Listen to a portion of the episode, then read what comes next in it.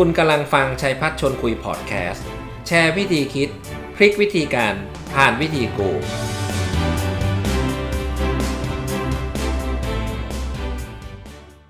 สวัสดีครับ ท่านผู้ฟังนะครับ วันนี้ก็มาเจอกันในช่องทางเดิมๆนะครับนะผมดรชัยพัฒน์เลิศลักษณ์ทวีคุณก็ยินดีนะครับ ได้กลับมาเจอกันอีกครั้งหนึ่งนะครับ ก็ค่ำคืนวันพุธ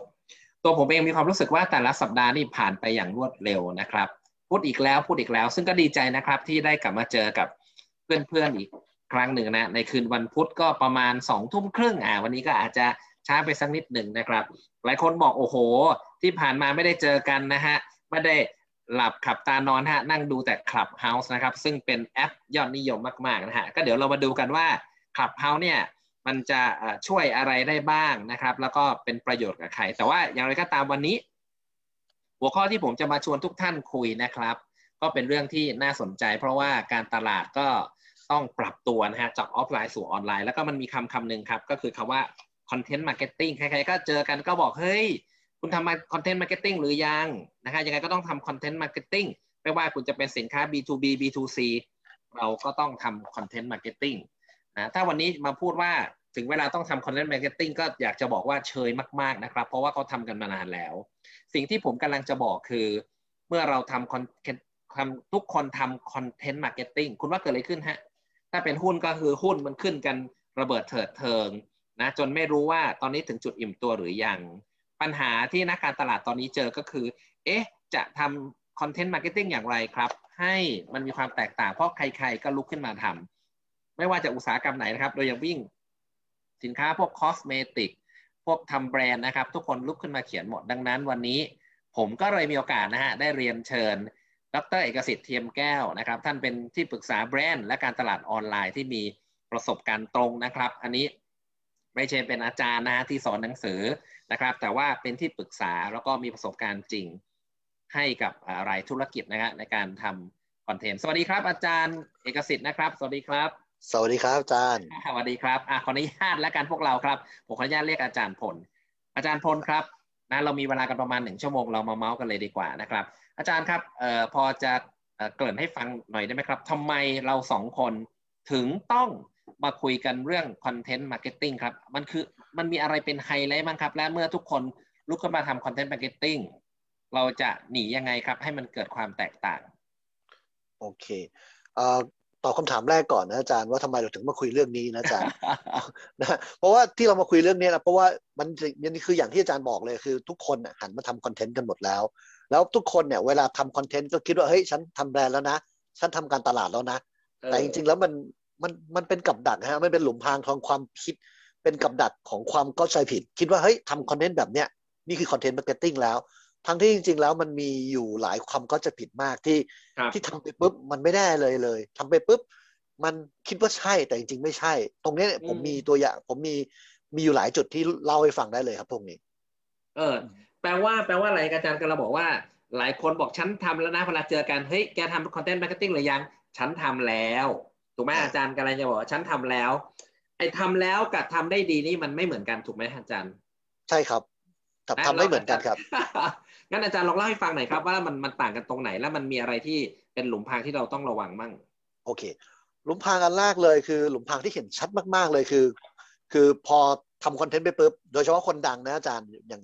อย่างแบบคนดังๆ คนที่มีสถานะทางสังคมสูงๆเนี่ยอาจารย์เวลาทำปุ๊บเนี่ยโดยมากไลค์จะเยอะโพสต์ทีหนึ่งไลค์แบบสองร้อยสามร้อยไลค์ซึ่งซึ่งฟังดูแล้วว่าเฮ้ยเห็นโอ้โหฉันโพสต์ทีไลค์เยอะ ฉันทำ content marketing เรียบร้อยแล้วสำเร็จแน่นอน อ่า แต่จริงๆแล้วคนไลค์เนี่ยเป็นพนักงานบ้าง เป็นลูกค้าบ้าง เป็นลูกศิษย์ลูกหาบ้าง เป็นพาร์ทเนอร์บ้าง คือเป็นคนที่รู้จักนะฮะอ่าดังนั้นไลค์ไลค์ที่ได้เข้ามาเนี่ยอาจารย์มันเป็นไลค์ที่ผมเรียกว่าไลค์มารยาทเข้าใจ มันเป็นไลค์ที่เกิดจากตามมารยาทแต่ว่า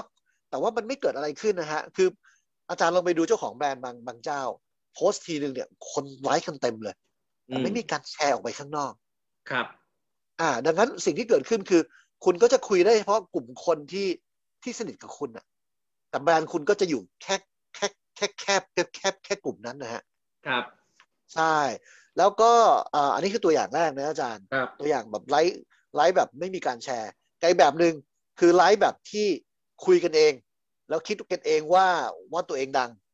ไลค์นี้คือต้องขอพาดพิงนิดนึง เพราะว่า เป็นกลุ่มของตัวแทนประกัน กลุ่มนี้เจอบ่อยมากอาจารย์อ๋อครับใช่กลุ่มตัวแทนประกันเนี่ยเขาเขาจริงๆอะเขาต้องทำคอนเทนต์เพื่อคุยกับกับเจ้ากับอ่ากับลูกค้าใช่ไหมอาจารย์ใช่ใช่ใช่หรือว่าลูกใช่ค้าแรงเขาใช่เขาต้องทำกับลูกค้าที่ซื้อประกันเขาแต่ว่าเวลาเขาทำเนี่ยเขาชอบคุยกันเองเขาชอบคอนเทนต์ที่ผมเจอบ่อยมากคือคอนเทนต์บอกว่า เวลาเวลาคุณสบายเนี่ยคุณไม่คิดถึงประกันหรอก แต่พอเข้าโรงพยาบาลอะคุณค่อยคิดถึงเราอืมอ่า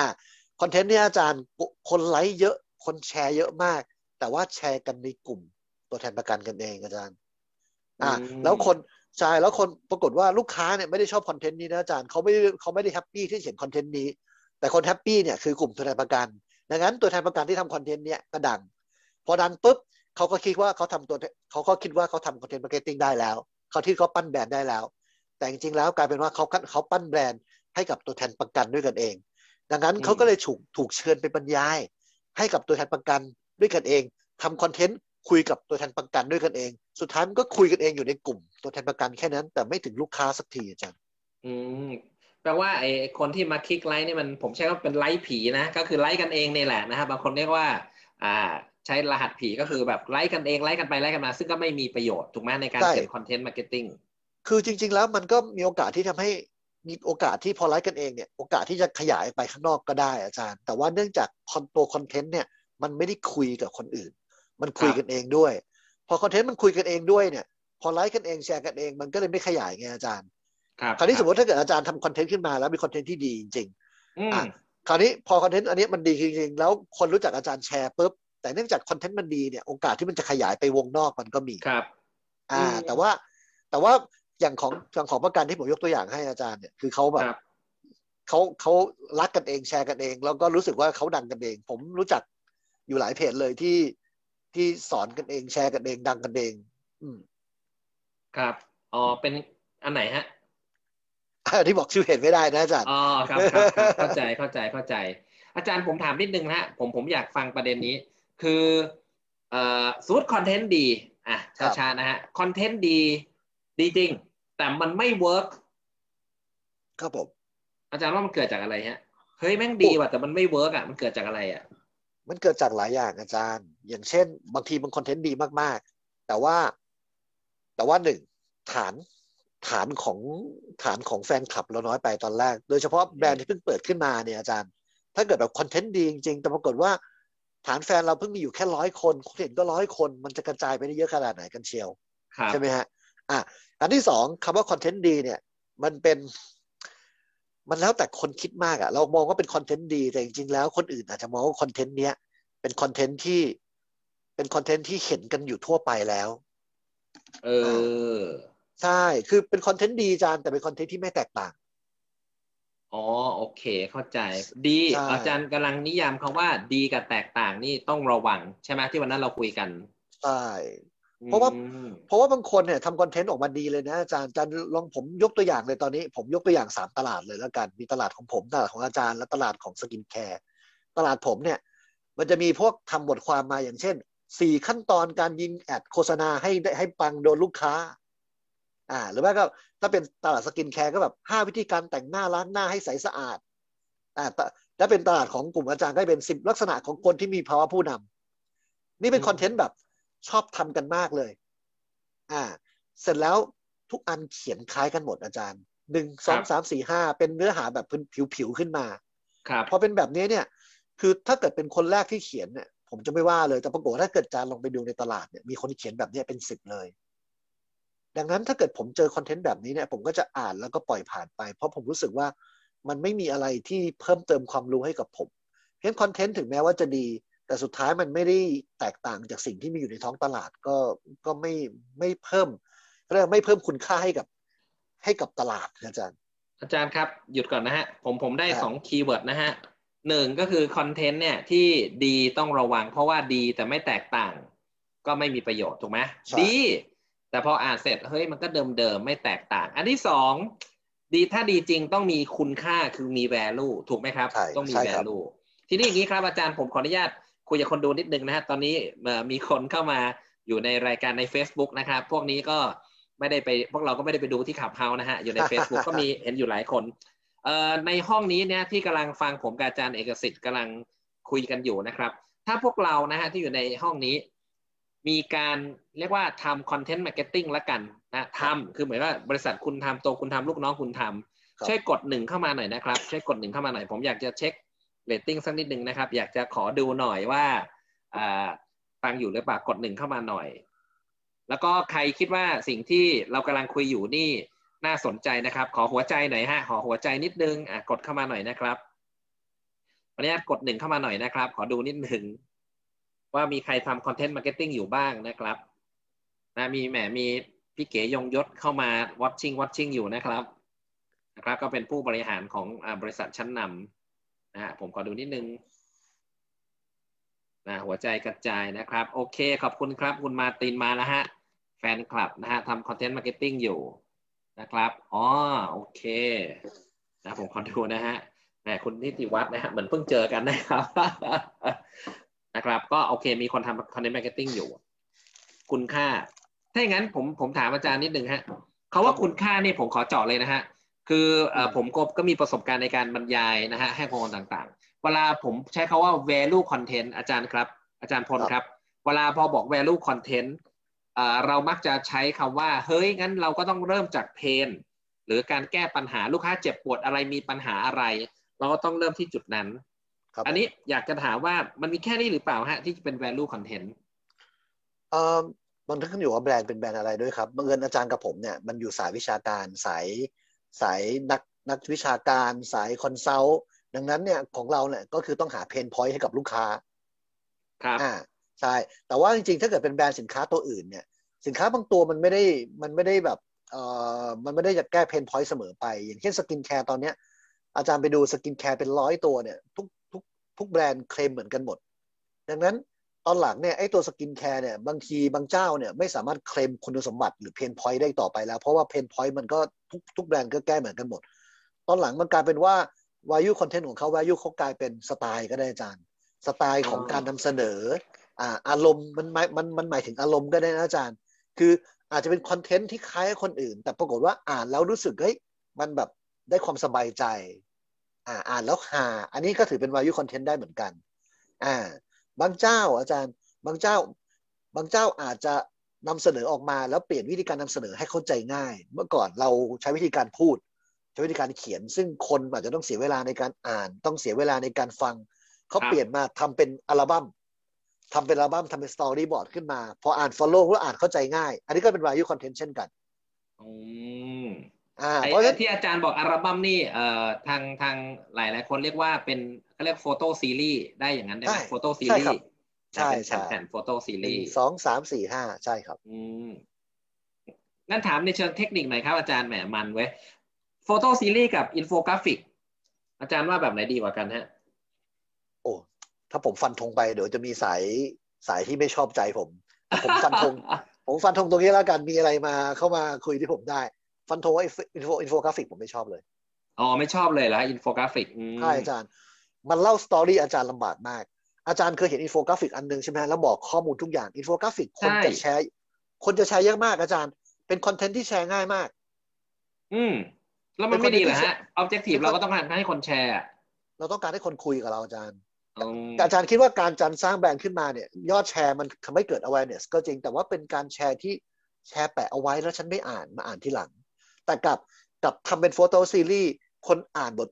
คนอ่านหน้าแรกปุ๊บเฮ้ยอยากอ่านหน้าสองอยากอ่านหน้าสามพออ่านครบยี่สิบพออ่านครบยี่สิบรูปปุ๊บเข้าใจสตอรี่ของเราเข้าใจเข้าใจกระบวนการคิดของเรา แล้วก็ชอบกระบวนการคิดของเรา แบบไหนอาจารย์ได้แบรนด์มากกว่ากันน่าน่าจะเป็นแบบแบบแบบที่แบบเนี้ยที่ค่อยๆอ่านใช่ครับอาจารย์ ดังนั้นอาจารย์ง่ายมากเลยอาจารย์ไปดูผมยกตัวอย่างนี้ได้ง่ายมาก คือสสว สสวเป็นเป็นแบบตัวแม่ของการทำอินโฟกราฟิกเออนั่นแหละชอบชอบทำออกมามาก คนจำไม่ได้หรอกครับ ผมเห็นอินโฟกราฟิกปุ๊บผมก็โอเค กลับมาอ่านปุ๊บก็โยนออกไป ผมจำไม่ได้ด้วยซ้ำหลายครั้งที่ผมได้อินโฟกราฟิกมาเสร็จแล้วผมเสพแต่เนื้อหาแล้วผมจำไม่ได้ด้วยซ้ำว่าใครเป็นคนให้ความรู้ เพราะว่ามันแยกความเพราะมันแยกความแตกต่างไม่ได้อาจารย์ เพราะอาจารย์มันเหมือนอาจารย์อ่านสรุปย่อฮะสรุปย่อนั้นอาจารย์จะได้แต่แก่น แต่อาจารย์ไม่รู้ตัวตนของไอ้คนสรุปคนนั้น อาจารย์ครับเช่นเช่นนะเช่นนะแหมพูดถึงสอสอสรุปเจ็ดอะไรดีเจ็ดเอ่อเทคนิคในการทำให้สุขภาพดีอ่าก็อ่านเลยหนึ่งดื่มน้ำออกกำลังกายอาหารดีอากาศอ่าอะไรมีความสุขใช่ว่าไปแล้วไงต่อฮะอ่านเออดีดีดีก็วิรีบส่งให้เพื่อนเลยส่งให้คุณพ่อคุณแม่ดู เขาได้ awareness เขาได้ awareness สุดท้ายใครก็ทำได้อาจารย์ สมมติมีอีกสามสี่เพจทำได้ อาจารย์จะจำไม่ได้ด้วยซ้ำว่าไอ้อินโฟกราฟิกตัวที่หนึ่งนี่มาจากใครตัวที่สองมาจากใคร ตัวที่สามมาจากใคร อืมเข้าใจ แต่ว่าถ้าเกิดอาจารย์เป็นโฟโต้ซีรีส์มีตัวบุมีมีตัวมีมีเรื่องราว มีคนคุยมีบุคลิกอยู่ข้างใน อาจารย์จะจำเนื้อเรื่องได้ อ่าเข้าใจครับ เอาง่ายๆอาจารย์ ตอนที่อาจารย์เราตอนที่เราโตขึ้นมาเนี่ย อาจารย์อาจจะจำบท อาจจะจำไอ้สรุปเวลาอาจารย์ไปสอบอะอาจารย์จะสรุปใส่ใส่ชีตไปอ่าตอนถเนี้กยถกถกหนึ่งหน้าอาจารย์หนึ่งหน้ อาจารย์จำสรุปไม่ได้แล้วครับ แต่อาจารย์ยังจำการ์ตูนที่อ่านวันนั้นได้อยู่เลยเพราะเนื้อเรื่องมันอาจารย์จำเนื้อเรื่องมันได้ครับ คนเราคนเราโตมากับ story อาจารย์อ่าฮะดังนั้นเนี่ยนี่คือสาเหตุที่คนแบบชอบอ่าน ผมผมถึงบอกว่า ถึงแม้คนจะชอบอินโฟกราฟิกแต่การแชร์เนี่ย ไม่ทำให้เกิด branding เท่าไหร่ อ่างั้นแยกประเด็นนะฮะโอเคคอนเทนต์ดีงั้นผมถามอาจารย์แปลว่าคอนเทนต์ดีเนี่ยถ้าเราบอกว่าเฮ้ยคอนเทนต์เราดีโอเค แตกต่างมีคุณค่า ถ้าคอนเทนต์ดีแตกต่างมีคุณค่าที่เป็น photo series และคนแชร์เยอะๆ อันนี้จะเป็นอันนี้อินดิเคเตอร์ไหมที่วัดว่า เฮ้ย เราสำเร็จแล้ว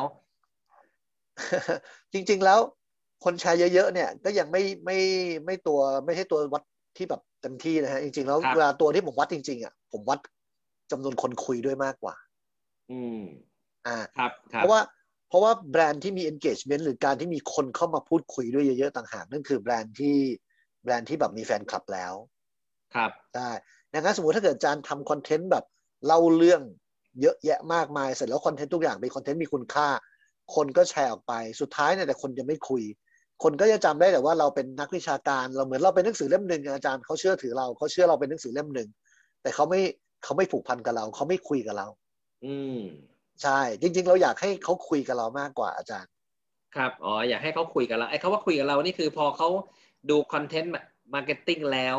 ดูคอนเทนต์นะฮะ แล้วยังไงเขาเขาไงเขาแชทเขาทัก ใช่ครับ ก็เหมือนที่อาจารย์ทำเมื่อกี้ขอให้คนกดหนึ่งกดไลค์หน่อยหนึ่งก็เป็น engage อย่างหนึ่งจริงป่ะอาจารย์อ่าอ่าอ่าอ่าอ่าใช่นะพอพอเขากดกดหนึ่งกดไลค์เงี้ยเขาก็รู้สึกเอ้ยเขาคุยกับอาจารย์จริง ๆ มันจะ perfect กว่า ถ้าเกิดเขาทักเข้ามาถามด้วย เขาจะรู้สึกว่าเฮ้ยตอนนี้ วันนี้เขาคุยกับอาจารย์นะเขาคุยกับผมนะครับเออจะเป็นอย่างนั้นฮะอาจารย์ครับ โอเคกันหนึ่งคอนเทนต์เนี่ย ผมผมอะมีความรู้นะ ผมเคยคุณคุณมาร์ตินนะ คุณมาร์ตินกำลังดูอยู่ คุณมาร์ตินเขาก็แนะนำผมนะฮะคุณมาร์ตินเขาเก่ง marketing เขาบอกว่าเนี่ยคอนเทนต์นะมันมีคอนเทนต์ที่แบบเรียกว่าคลาสสิกคลาสสิกก็คืออ่าอีกห้าปีมาดูอีกสิบปีมาดูคอนเทนต์นี้ก็ยังเป็นคอนเทนต์ที่ยังโอเคอยู่ เช่น อะไรดีอะเจ็ดเทคนิคในการเลี้ยงลูกให้มีความมั่นใจ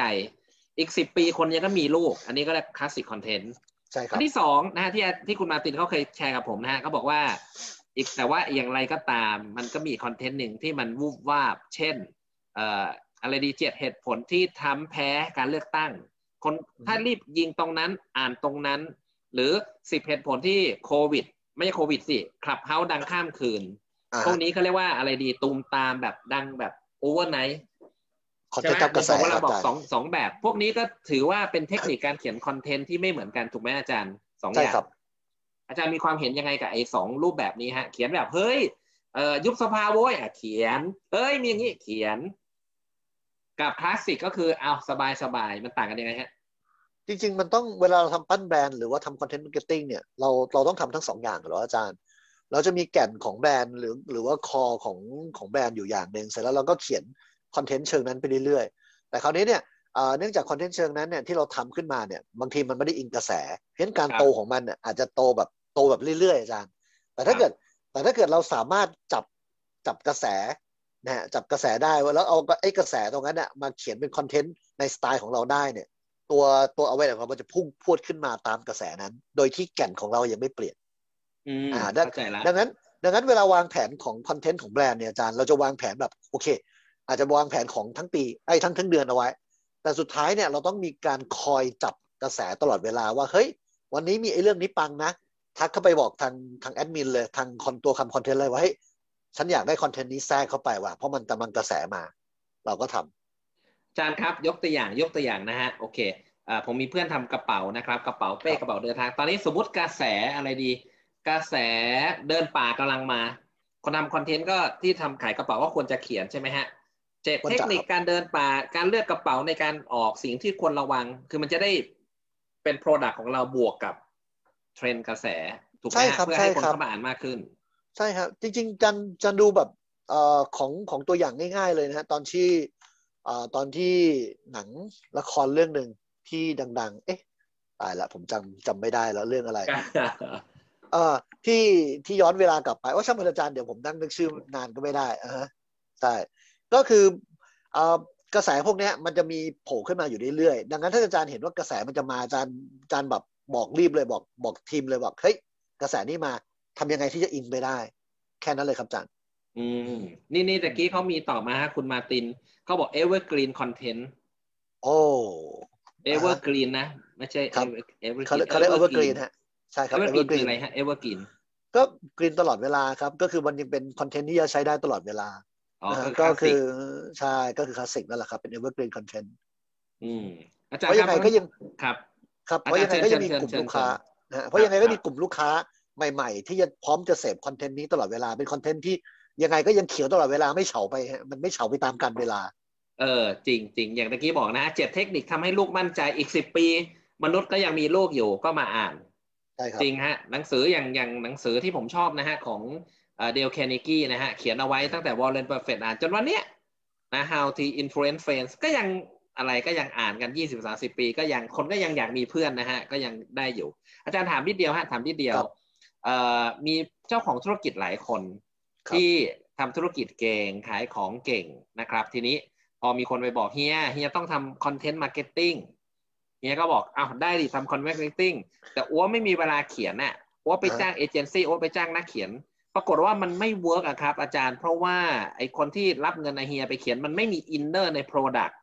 บเซอร์วิสตรงนี้จะแก้ยังไงดีฮะเอ่อและเฮียก็ผมเขียนไม่ได้หรอกโอ้ยเป็นเถ้าแก่ยุ่งจะตายมานั่งเขียน content marketing เอาเวลาไปทำธุรกิจดีกว่า ผมบอกไปแล้ว ผมบอกเขาหลาย ๆ เจ้าไปแล้วครับว่าจริง ๆ แล้วเนี่ยคือเวลาคนเวลาผมไปปั้นแบรนด์เนี่ยผมบอกเลยว่าเฮ้ยคุณโยนการเขียนมาให้ผมเลยทั้งหมดไม่ได้ เพราะว่า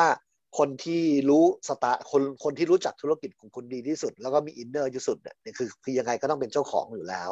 แต่ว่า เขาไม่จำเป็นต้องมาเขียนเองครับอาจารย์ สิ่งที่ต้องมานั่งทำคือต้องมานั่งคุยกัน มานั่งคุยกันเพื่อให้รู้ว่าเฮ้ยตกลงเนี่ย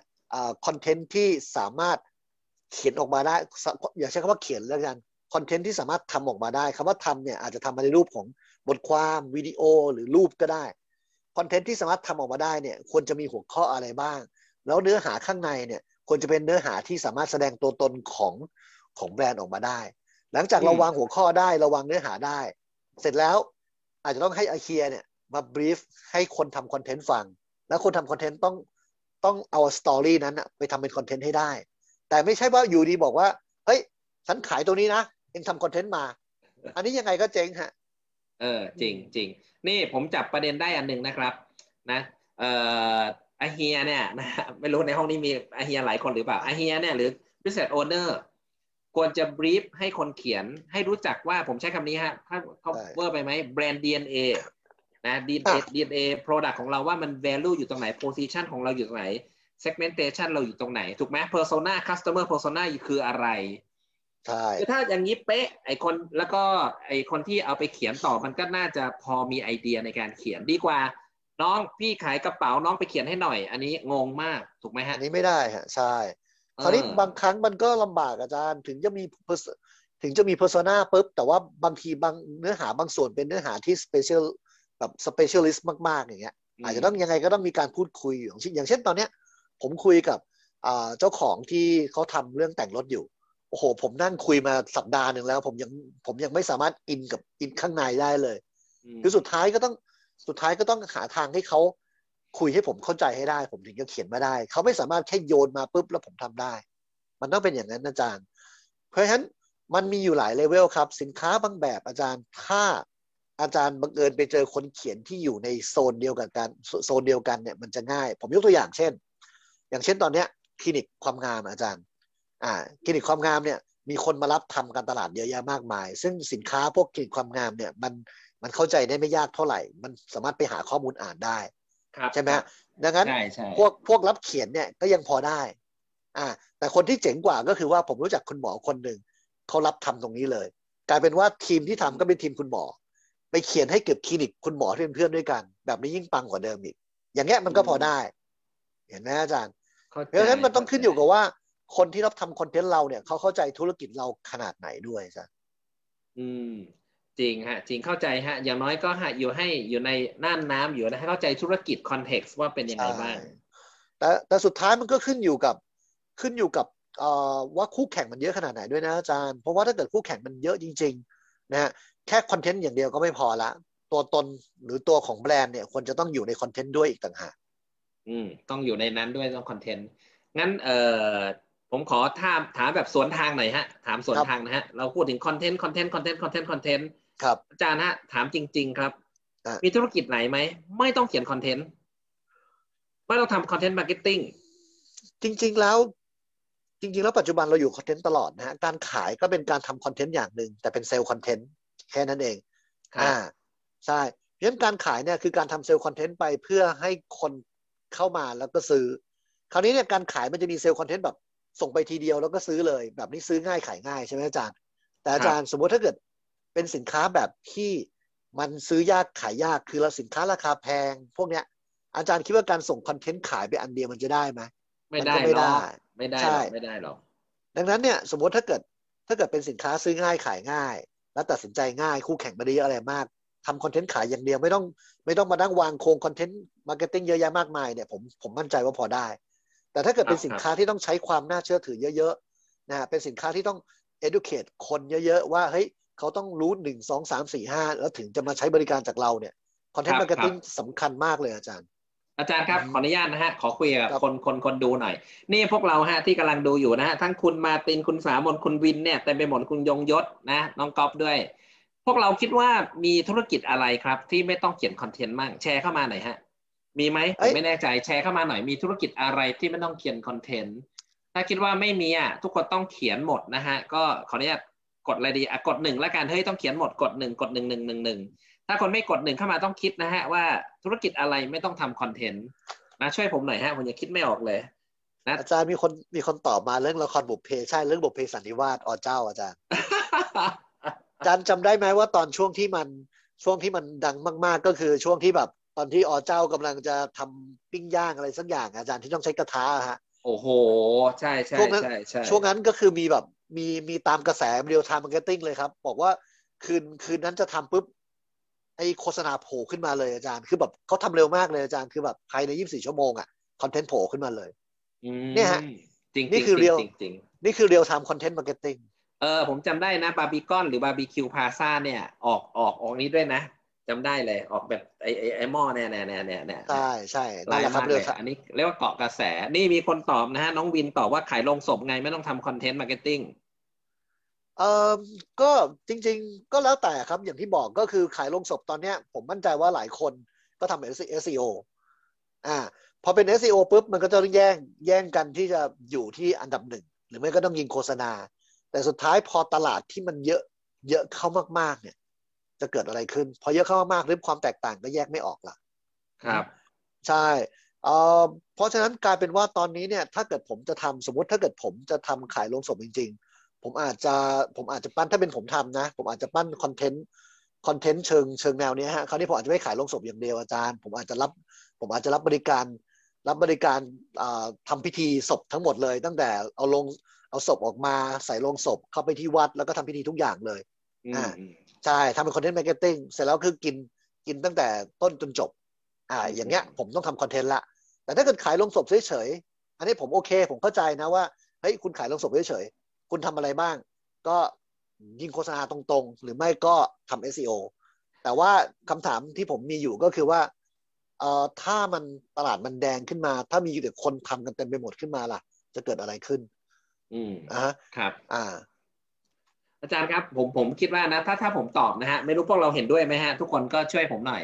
คือผมเห็นว่า all นะฮะ all industry หรือว่าทุกจริง ๆ all business ทุกธุรกิจก็ สามารถทำและควรจะทำด้วยนะครับนะขายก๋วยเตี๋ยวลูกชิ้นปลาก็ยังทำ content marketing ได้เลยนะขายแค่ขายก็เรียก B2B ไม่ว่าคุณจะขายสินค้าอะไรเข้าอุตสาหกรรมนะคุณจะขายอะไรขายน็อตขายครีม ขายเครื่องจักรสายพานลำเลียงนะไฮโดรลิกขายได้หมด อาจารย์เห็นด้วยไหมฮะ จริง ๆ มันทำได้หมดนะ จริง ๆทำได้หมดครับ แล้วก็มันคือถ้าเกิดทำ content marketing ได้ดี ๆ เนี่ยบางทีมันอยู่ได้ยั่งยืนกว่าด้วยซ้ำอืม ใช่อย่างอย่างสมมติถ้าเราขายสายพานลำเลียงเราทำ content marketing ก็ทำได้ถูกไหมถึงจะเป็น B2B คนจะดูเป็น engineer ก็ดูก็ทำทำได้ทำได้ครับทำได้ จริง ๆ คืออย่าง B2B เนี่ยผมผมอยากให้ตั้งต้นที่ไปดูตลาดก่อนดีกว่าครับจริงๆพอ B2B เนี่ยผมจะแนะนำไปทำเอ่อตลาดผ่าน Google ก่อนนะฮะถ้าเกิดยังไม่มีคู่แข่งทำแต่ถ้าเกิดในตลาดผ่าน Google เนี่ยเริ่มมีคนทำเยอะแล้วเนี่ยผมว่า branding กับ content marketing เนี่ยเริ่มเป็น ตัวตัดถัดมาที่ต้องเริ่มเริ่มหันมามองแล้ว ครับ อาจารย์ครับ ผมถามนิดนึงเอ่อการทำไลฟ์สดอะเขาเรียกไลฟ์สดนะไลฟ์สดขายของไลฟ์สดอ่าบังฮาซันฮะประมาณอย่างนั้นเอ่อโอเคไลฟ์สดก็มีหลายแบบไลฟ์สดรีวิวสินค้าไลฟ์สดเป็น social proof นะเชิญลูกค้ามาเล่าให้ฟังว่าประสบการณ์ดียังไงไลฟ์สดแบบ hard sell อะเยอะเยอะเยอะไลฟ์สดอะคำถามครับเอ่อ เรากำลังพูดถึงคำว่า content marketing มิติของการคุยเราก็จะนึกถึงว่าเขียน สมมุติครับ content marketing ไม่เขียนแต่ว่าเป็นแบบใช้คำว่าพูดหรือไลฟ์สด อันนี้นับให้ไหมครับ นับไหม นับครับแต่เป็นคอนเทนต์เหมือนกันหมดอยู่แล้วอาจารย์ อืมก็คือก็คือการทำไลฟ์สดก็ยังเป็น content marketing เช่นยังบริษัทรถยนต์บริษัทหนึ่งมีโควิด คนไม่มาโชว์รูม เขาก็ไลฟ์สดเลยตั้งกล้อง แล้วก็เดินอันนี้ล้อแม็กของเราเป็นอย่างนี้ข้างหลัง อันนี้ this is content marketing ใช่ไหมฮะ ใช่ครับยังเป็นคอนเทนต์อยู่ครับโอ้อาจารย์เพราะฉะนั้นมันกว้างมากนะความรู้สึกคือมันกว้างมาก ใช่ครับนะก็อืมก็ก็สามารถเป็น motivation ได้นะครับว่า อ๋อไม่จริงไม่จำเป็นต้องเขียนการรีวิวสินค้านะฮะนี่ผมกินแหมไม่มีไม่ใช่ Heineken นะฮะหลายคนบอกเฮ้ยทำไมขวดเขียวเขียวๆนะฮะน้ำแร่เปิดเฮ้ยออกรายการมีออกเดี๋ยวซวยนะฮะมีแอลกอฮอล์โนฮะ Perrier น้ำแร่ก็อย่างนี้ก็ไลฟ์สดได้ใช่ไหมก็คือทำคอนเทนต์ว่ามันดียังไง ใช่ครับอาจารย์คอนเทนต์มันมีหลายแบบอาจารย์มันมีคอนเทนต์แบบคอนเทนต์ให้คุณค่าที่อาจารย์บอก มีคอนเทนต์เพิ่มความน่าเชื่อถือคอนเทนต์อืมรีวิวอ่าคอนเทนต์รีวิวคนแม้กระทั่งคอนเทนต์ขายเฉยๆมันก็เป็นคอนเทนต์เหมือนกันหมดเลยอาจารย์ครับนี่คุณมาร์ตินเขาแชทมานะ น่ารักมากเขาบอกว่าโลงศพก็ทำ content marketing ได้นะครับ น่าจะเป็นแบบ emotional marketing ด้วย ใช่ จริงนะฮะ โอ้โหเปิดเพลงเข้าไปดูเว็บไซต์น้ำตาไหลแต่ว่าก็เป็นการระลึกถึงอะผู้มีพระคุณอะเพื่อนอะไรก็ว่าไป นะผมผมว่าก็ดีดีมาก ๆนะครับ อืมพอร์ตอย่างนี้พอดแคสต์ก็ถือเป็น content marketing ไหมพอดแคสต์ใช่ครับ เป็น content marketing ครับ เป็น content marketing ที่เหมาะกับไลฟ์สไตล์ของคนปัจจุบันมากขึ้นด้วยซ้ำโดยเฉพาะอย่างยิ่งถ้าเกิดอาจารย์เนี่ย ไปเข้าถึงกลุ่มคนที่เขาแบบต้องเดินทางไกลๆนานๆ ขับรถไม่สามารถใช้มือได้ แต่ฟังเสียงได้อย่างเดียวพอดแคสต์เนี่ยเข้าถึงเข้าถึงคนกลุ่มนี้ได้เลยอาจารย์ อาจารย์ครับผมย้อนกลับไปเมื่อเอ่อ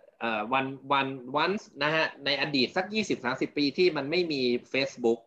บริษัทบริษัทหนึ่งนะครับ เชิญลูกค้ามาชมโรงงานแล้วก็เล่าให้ฟังว่าเรามีกระบวนการผลิตยังไง อันนี้ก็ถือเป็น content marketing ใช่หรือไม่ ใช่ครับนั่นเป็น content marketing โดยที่ยังไม่มีสื่อออนไลน์ไงอาจารย์อ่าเป็นการใช่แต่ก่อนโบราณไงอืมใช่เป็นการชวนเชิญคนมาเสพคอนเทนต์ของตัวเองใช่อาจารย์เออเขามันก็เลยมันก็เลยกลายเป็นการ มันก็เลยไปรวมกับอีเวนต์เข้าไปด้วย ก็เป็นอีเวนต์เออที่มีมีเชิญคนเข้ามาเสพคอนเทนต์ของเราอะไรอย่างเงี้ยอาจารย์ get เนอะอะไรก็คอนเทนต์คอนเทนต์จริงๆเอ่อพวกผมเรียกว่า education based selling นะฮะ education based ก็คือแบบมาให้ความรู้อะถ้าเป็นพี่ช่างจะขึ้นหลังคายังไงต้องระวังเจ็ดขั้นตอนนะพี่ช่างในการขึ้นหลังคาพี่ช่างก็มานั่งอ๋อเฮ้ยเจ๋งเจ๋งเจ๋งแล้วเราก็แอบขายของตอนท้ายนิดนึงนะฮะมีโปรโมชั่นถูกไหมนั่นแหละอันนี้ this is content marketing ทีนี้มันมีอันหนึ่งที่เราคุยกันครับอาจารย์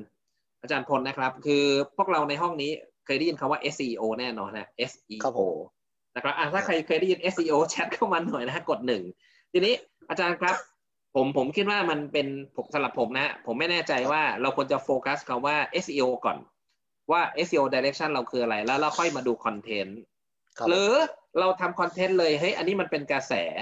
และคอนเทนต์นั้นจะไปลิงก์กับ SEO ยังไง ผมไม่แน่ใจว่ามันเป็นไก่กับไข่ยังไงบ้าง เออส่วนตัวผมแล้วผมทำไปด้วยกันเลยครับอืมผมโอเค ผมยกตัวอย่างของเว็บไซต์ผมเองเลยก็ได้ เว็บไซต์ผครัมบเนี่ยติดติดอ่าอันดับหนึ่งเมื่อประมาณปีสองปีที่แล้ว ติดอันดับหนึ่งคำว่าที่ปรึกษาการตลาดออนไลน์อ่าฮะอาจารย์ไทยอินนะฮะติดอันดับหนึ่งของคำว่าที่ปรึกษาการตลาดออนไลน์ แต่ตอนผมวางโครงเนี่ย ผมบอกไว้เลยว่าเฮ้ยผมอยากจะปั้นแบรนด์ของคำว่าที่ปรึกษาการตลาดออนไลน์ของไอ้เว็บเว็บไซต์ของผมด้วยนะ ดังนั้นครับเขาปั้นแบรนด์ของผมเนี่ย ผมจะไม่เขียนแค่แค่คอนเทนต์เกี่ยวกับเรื่องอ่าว่าการว่าว่าการตลาดออนไลน์เป็นยังไง ที่ปรึกษาการตลาดเป็นยังไง แต่ผมจะเล่าประสบการณ์ของผมไปด้วย คือใส่ใส่ตัวตนกับประสบการณ์ของผมเข้าไปในบทความนั้นด้วยนั่นคือสิ่งที่ผมทำดังนั้นเนี่ยเอ่อ SEO พอ SEO ติดปุ๊บแบรนด์ผมก็เอ่อพอ SEO ผมติดปุ๊บติดหน้าหนึ่งใช่ไหมฮะติดอันดับที่หนึ่งปุ๊บเวลาคนมาอ่านเขาก็จะรู้จักตัวตนผมไปด้วยเลย ตั้งแต่ต้นอยู่แล้ว คราวนี้มันก็จะง่ายสำหรับผมในการทำงานอะไรต่างๆ เพราะว่าไม่ใช่แบบว่าสมมติถ้าเกิดจานบอกว่าเฮ้ยจานยังไม่อยากทำแบรนด์จานเขียนได้บทความอย่างเดียว แล้วจานไปจ้างคนอื่นเขียน พอจานไปจ้างคนอื่นเขียน เว็บไซต์อาจารย์ติดอันดับแรกก็จริง แต่ปรากฏว่าอืมคนเข้ามาอ่านปุ๊บคนเข้ามาอ่านปุ๊บปรากฏว่าเหมือนกับเหมือนกับไอ้เจ้าสองเจ้าสามเจ้าสี่ต่างกันที่บทความของอาจารย์อาจจะเยอะกว่า ลิงก์ของอาจารย์อาจจะเยอะกว่า โครงสร้างอาจจะดีกว่า แต่ว่าบทความคล้ายกันไปหมดเลย คนก็จะแยกความแตกต่างลำบาก อาจารย์ลองง่ายๆเลยครับอาจารย์ลองไปหาเว็บไซต์ที่ติดอันดับหนึ่งของคำว่าอะไรดีคำว่าป้ายบริษัทก็ได้ ผมป้ายบริษัทผมจอเหรอใช่คือผมบังเงินผม ผมทำให้เพื่อน ผมทำให้เพื่อนคนหนึ่งอยู่เขาเป็นเป็นโรงงานตัดอ่าโรงงานตัดเลเซอร์อ่าโอนะเคหาคำว่าหาคำว่าป้ายบริษัทเนี่ยจะมีเว็บไซต์ติดป้ายบริษัทเต็มไปหมดเลยที่ติดหน้าแรก แต่ปรากฏว่าเข้าไปปุ๊บไม่มีไม่มีเว็บไหนที่ที่เล่าเรื่องของป้ายบริษัทให้เข้าใจได้เลย ทุกคนพยายามเขียนให้ Google อ่าน ทุกคนเขียนให้ Google อ่าน ดังนั้นคนจะไม่รู้สึกผูกพันกับกับกับเว็บไหนหรือบริษัทไหนเป็นพิเศษเลยอาจารย์ อ่า ในขณะที่ในเคสของผมเนี่ย ผมติดอันดับหนึ่งของคำว่าที่ปรึกษาการตลาดออนไลน์ แต่เวลาคนอ่านปุ๊บเขาอ่านประสบการณ์ของผมนะฮะพอเขาอ่านประสบการณ์เนี่ย มันมีโอกาสที่เขาจะรู้สึกว่าเฮ้ยเออ ฉันชอบแนวคิดของคนที่เขียนบทความนี้ ไอเดียนี้นะฮะมันมันแบรนด์มันติดไปด้วยไงอาจารย์ อย่างนั้นเวลาผมทำ SEO ผมบอกเลยว่าเฮ้ยผมอยากให้ใส่ตัวตนของเราเข้าไปด้วยนะ หรืออย่างน้อยที่สุด ถ้าไม่สามารถใส่ประสบการณ์เข้าไปได้ อย่างน้อยใส่ชื่อเข้าไปด้วยก็ก็ก็จะดีนะฮะอ๋อใช่ยังไงฮะผมผมผมขยายความนิดนึงฮะว่าใส่ประสบการณ์ของเราเข้าไปใน SEO นี่คือ หมายความว่าเราเล่าเรื่องเหรอครับ อาจารย์เราเล่าใช่เรื่ครัอบงครับผมเล่าเรื่องเลยครับ เพราะว่าคือโอเค คนที่ ออกมาคุยเรื่องความเชี่ยวชาญเนี่ยคนที่ทำอาชีพเนี้ยมันไม่ใช่ผมคนเดียว ดังนั้นมันมีคนอื่นเขาออกมาพูดด้วยเช่นกัน ดังนั้นเนี่ยยังไงยังไงเนื้อหาต้องซ้ำกันอยู่แล้วอาจารย์ คราวนี้เนื้อหาซ้ำแต่สิ่งที่ไม่เหมือนกันคือหนึ่งคือความคิดเห็นของผมกับประสบการณ์ของผม ซึ่งซึ่งมันไม่เหมือนใครอยู่แล้ว ผมก็ใส่ตรงนี้เข้าไป เพราะฉะนั้นผมจะเวลาผมจะเล่าเรื่องประสบเรื่อง SEO ให้อาจารย์ฟังสังเกตไหมผมไม่บอกว่า SEO ต้องทำหนึ่งสองสามสี่ห้าผมเล่าประสบการณ์ของผมให้อาจารย์ฟัง โอเค มันจะมีคนที่อาจจะไม่เห็นด้วย แต่คนที่เห็นด้วยเขาก็จะจำได้ว่าเฮ้ย SEO สไตล์ของอาจารย์เอกสิทธิ์ของอาจารย์พลน่ะเป็นแบบนี้นะครับ อ่า มันมีตัวผมอยู่ใน มันมีตัวผมอยู่ในคอนเทนต์ด้วยอาจารย์ ประสบการณ์ของผมอยู่ในนั้น ใช่ นี่ถ้าผมจะตีความนะครับเอ่อเราทำ content marketing ก็เพื่อตอบโจทย์ SEO ใช่ไหมฮะไม่จะจริได้งครับไปติดหน้าแรกแบบว่าอ๋อไม่ต้องไปเสียเงินให้ Google AdWords อันนั้นคือ Objective ที่หลายคนทำ เอ่อถ้าเกิดทำคอนเทนต์แบบเชิง SEO เนี่ยก็คือเอาคอนเทนต์ไปวางในเว็บไซต์เพื่อให้คนค้นเจอเลยก็ได้ แต่ว่าจริง ๆ แล้ว content marketing ที่ผมทำเป็นหลักเลยคือสร้าง awareness ในโซเชียลเพื่อสร้าง engagement คือพูดคุยกับแฟนคลับของเราอะฮะจริง ๆ แล้ว content marketing เนี่ยมันเหมาะมากกว่าถ้าจะอยู่ในโซเชียลมีเดียหรือใน Facebook นะอาจารย์ เพราะว่าอืมมันมีโอกาสทำให้เกิดการแชร์ทำให้เกิดการกระจาย awareness ได้มากขึ้น อืม อ๋อเกิดการแชร์เกิด awareness ถูกไหมเป็นใช่เป็นฐานที่ทุกคนเข้ามาคลิกเข้ามาคุยเข้ามาดู ใช่ครับใช่ แต่ว่าคราวนี้ถ้าเกิดจะทำแต่โซเชียลอย่างเดียวเนี่ยก็ก็กระไรอยู่ ดังนั้นผมก็เลยแนะนำว่าเฮ้ยก็ทำกับ SEO ไปด้วยเลยดังนั้นจริงๆแล้วคอนเทนต์เมื่อก่อนเนี่ยนะฮะบางคนเขาจะแยกทำคอนเทนต์ SEO อันหนึ่งคอนเทนต์โซเชียลอันหนึ่งแต่จริงๆแล้วถ้าเกิดจะทำให้ครบจริง ๆ ก็คือทำคู่กันไปเลย SEO ด้วย Content Marketing Branding ในโซเชียลมีเดียด้วย ก็ทำทีเดียวไปเลยถูกไหมทำทีเดียวไปใช่เลยครับใช่คอนเทนต์บางอย่างอยู่ในเว็บไซต์อย่างเดียวคอนเทนต์บางอย่างอยู่ในโซเชียลมีเดียอย่างเดียวคอนเทนต์บางอย่างอยู่ในเว็บไซต์ แล้วเอามาแชร์ในโซเชียลมีเดียด้วย อาจารย์ฮะถามแบบสุดโต่งหน่อยนะฮะ มีบางคนนะครับ ใช้คำนี้ไม่รู้เขาผิดหรือถูก เขาทำ content marketing ขยันเขียนจังเลย อย่างที่บอกที่อาจารย์บอกนะครับเขียนเสร็จอันนี้ไปลงในโซเชียลนะโซเชียลก็เช่นอะไปลง Facebook ครับอ่าบางบทความก็ลงในเว็บไซต์ตัวเอง โอ้ขยันมากนะฮะทำลงครับ Facebook ลงบทความตัวเองมั่งแล้วก็ยังมีการซื้อนะฮะ Google AdWords เพื่อให้เขา search เจอ ครับผมเขาทำแค่นี้ฮะ แต่เขาไม่ทำ SEO strategy อ่าฮะเอ๊ะมีปัญหาอย่างนี้มีมีประเด็นไหมฮะเขาทำเนี่ยโอ้ขยันนะเขียนคอนเทนต์ลง Facebook ลงเว็บไซต์ แล้วก็ซื้อ ad ด้วยเอา keyword แต่ SEO เขาไม่ทำฮะ คือจริง ๆ แล้วเวลาเขาเขียนบทความเนี่ย บทความเวลาไปลงในเว็บไซต์เนี่ยมันก็น่าจะได้ SEO ระดับหนึ่งอยู่แล้ว แต่ว่าเป็นไปได้ว่าเขาเวลาเขาเขียนบทความเขาไม่ได้วิเคราะห์ keyword เอาไว้หรือเปล่าครับเออนั่นแหละนั่นแหละ อ่า คืออยากจะเขียนอะไรก็เขียน อ่า ถ้าเขาวิเคราะห์ถ้าเกิดไม่วิเคราะห์ keyword ไว้ก่อนเนี่ยอ่าถามว่ามีคนค้นเจอไหมก็อาจจะมีคนค้นเจอฮะ แต่ว่าบางทีแบบ มันจะไอ้บทความของเขาเนี่ย มันจะใช้ประโยใช้ศักยภาพได้ไม่สูงสุดเท่านั้นเอง ซึ่งมันน่าเสียดายอ๋อ ใช่ เพราะว่าบทความอันเนี้ยถ้าเกิดลงโซเชียลด้วยนะฮะมันโอเคมันได้ awareness ที่เกิดจากการกระจายในโซเชียลแต่พอลงในเว็บไซต์เนี่ย ถ้าถ้าเขียนด้วย keyword ที่มีการค้นหาจริง ๆ สิ่งที่เขาน่าจะได้คือได้คนที่ตามมาจากการค้นหาด้วย แต่ปรากฏว่าทำแบบนั้นปุ๊บอ่าแทนที่เขียนปุ๊บศักยภาพเป็นร้อยแทนที่จะใช้ได้สักเก้าสิบอาจจะใช้แค่ยี่สิบสามสิบอะไรเงี้ยอาจารย์ครับครับ อาจารย์ครับงั้นงั้นขอเรื่องที่กำลังฮอตฮิตหน่อยก็เรียกว่าดัง overnight ตั้งแต่อีลอนมัสก์เข้ามาเล่นนะครับ ก็คือ Clubhouse ครับผมแล้วก็เมื่อวานมีคุณเมื่อวานหรือเมื่อวานซืนนะฮะนะคุณโทนี่อ่าบางคนบอกโทนี่สตาร์ก็เข้ามานะฮะ แบบห้องแบบเต็มเลย โอเค กลับมานะประเด็นที่ผมกำลังจะถาม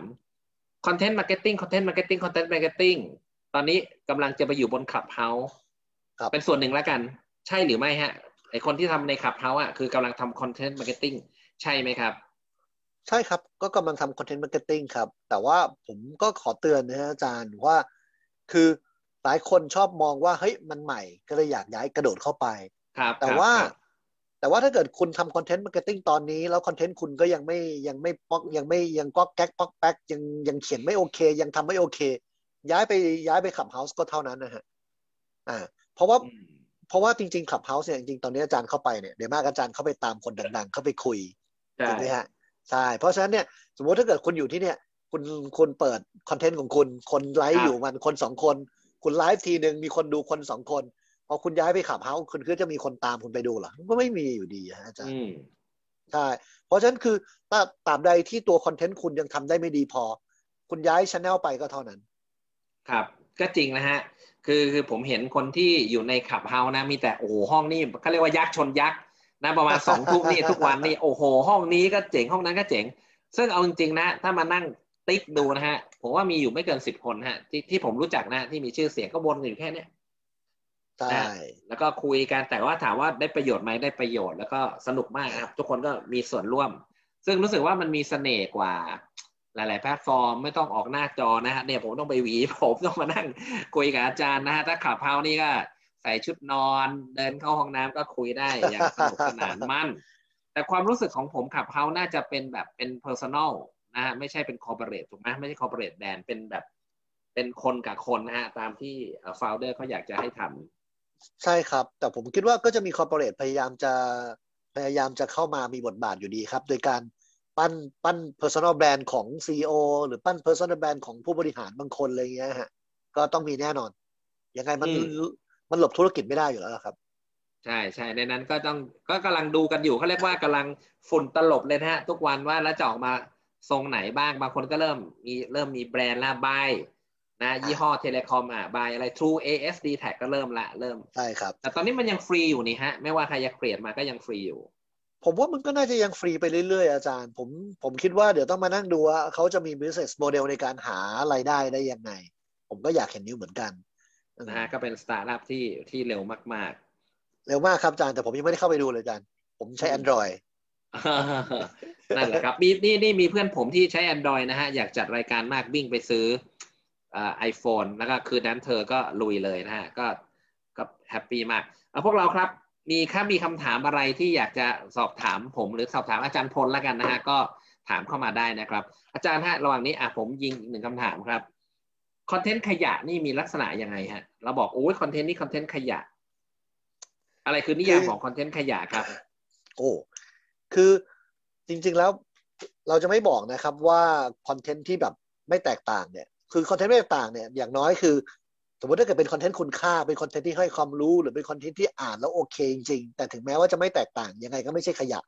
เพียงแต่เป็นคอนเทนต์ที่ไม่แตกต่างเฉยแต่คอนเทนต์ขยะจริงๆจะเป็นคอนเทนต์ที่ที่มาพร้อมกับ ความตั้งใจในเชิงลบนะฮะที่ผมมองคือพวกคอนเทนต์สแปมครับครับครับ หรือว่าพวกข่าวลือข่าวลวงพวกนี้ ผมมองว่าในพวกนี้คือขยะจริง ๆ เลยนะอ่าพวกสแปมนี่คือแบบโผล่ขึ้นมาเรื่อยๆเขาเขาต้องการดันดันคนเข้าไปเพื่อเอา traffic อย่างเดียวไม่สนใจ ไม่สนใจคุณค่าที่ได้มาจาก traffic เขาสนใจแค่จำนวนอย่างเดียวอ่าใช่เพราะสนใจจำนวนอย่างเดียวเนี่ยพวกนี้กลายเป็นขยะไปเลย แล้วก็จริงๆแล้วเป็นปัญหาที่เกิดขึ้นใน ในปัจจุบันเยอะขึ้นเรื่อยๆด้วยด้วยอาจารย์ เพราะว่ามันมีข่าวข่าวลวงหรือเฟกนิวเนี่ยกดเกิดขึ้นมาเยอะๆ แล้วพวกสแปมเนี่ยมากันเต็มเลยอ่าซึ่งต้องต้องแก้ไขกันไปอาจารย์ แต่ว่าจริงๆแล้วตอนนี้เรากำลังอยู่ในยุคนี้เลยอาจารย์ยุคที่คอนเทนต์ล้นโลกอ่าจริงครับจริงจริงจริงอาจารย์ก็จริง ๆ เราคุยกันมาน่าจะเกือบชั่วโมงแล้ว จริง ๆ หัวข้อที่เราคุยกันวันเนี้ยนะเพื่อนๆครับ เรากำลังคุย ผมคุยกับอาจารย์พลว่าเฮ้ยใครๆนะครับ ก็ลุกขึ้นมาทำคอนเทนต์ถูกไหมอาจารย์ ในน่านน้ำเดียวกับเราในธุรกิจเดียวกับเรานะครับ ก็มีทุกคนก็ทำคอนเทนต์อย่างอาจารย์พลมีความเขาเรียกว่ามีลูกค้าอยู่ในธุรกิจเอ่อ cosmetic เยอะมากนะอาจารย์ก็มีความเป็น expert งั้นผมขอถามอาจารย์พลแบบเจาะลึกนิดนึงนะฮะในแง่ของประสบการณ์อาจารย์ อาจารย์ช่วยลูกค้าอยู่นะที่ทำ cosmetic อาจารย์มี hint หรือมีอะไรจะแชร์กับพวกเราหน่อยไหมฮะว่าในเมื่อคู่แข่งของลูกค้าอาจารย์เนี่ย ใครๆก็เขียนห้าเทคนิคการทำให้หน้าตึงหน้าเด้ง ตาสองชั้นจมูกโต แล้วอาจารย์จะให้ลูกค้าอาจารย์เขียนยังไงฮะ Content Marketing ที่มันสร้างคุณค่าและมีความแตกต่าง โอเคคราวนี้เวลาหลายคนเนี่ยเวลาคิดถึง Content Marketing เนี่ยทุกคนคิดบางทีแบบ พวกเราไปยึดติดกับโมเดลเดียวคือคอนเทนต์มาจากเราแล้วก็ปล่อยคอนเทนต์ไป แต่จริงๆแล้วอะคอนเทนต์มันยังมาจากอย่างอื่นได้ เพราะว่าเวลาพูดถึงแบรนด์เนี่ยมันจะมี touchpoint อยู่หลายจุดtouchpoint ที่เราลืมไป ก็มี touchpoint ของตัวที่เป็นตัวแทนจริงไหมฮะ ตัวแทนที่เป็น touchpoint ด้วย ลูกค้าก็เป็น touchpoint อินฟลูเอนเซอร์หรือ micro influencer ก็ยังมี touchpoint อยู่ ดังนั้นเนี่ยบางแบรนด์เนี่ยถ้าเกิดเขามีโครงสร้างตัวแทนที่ดีอยู่แล้วเนี่ย เราเวลาเราสร้างแบรนด์เนี่ย เราใช้โครงสร้างตัวแทนช่วยด้วยก็ได้ใช้ตัวสร้างตัวตัวแทนสร้างเอ่อช่วยยังไงฮะ ไม่เข้าใจ ก็จริง ๆ แล้วคือธรรมดาแล้ว ธรรมดาแล้วการที่อาจารย์เห็นคอนเทนต์อันหนึ่งเนี่ย อาจารย์จะเชื่อคอนเทนต์อันนี้ได้เนี่ยอาจารย์ต้องเห็นถี่ถึงระดับหนึ่งจริงไหมครับ แต่ถ้าเกิดเห็นถี่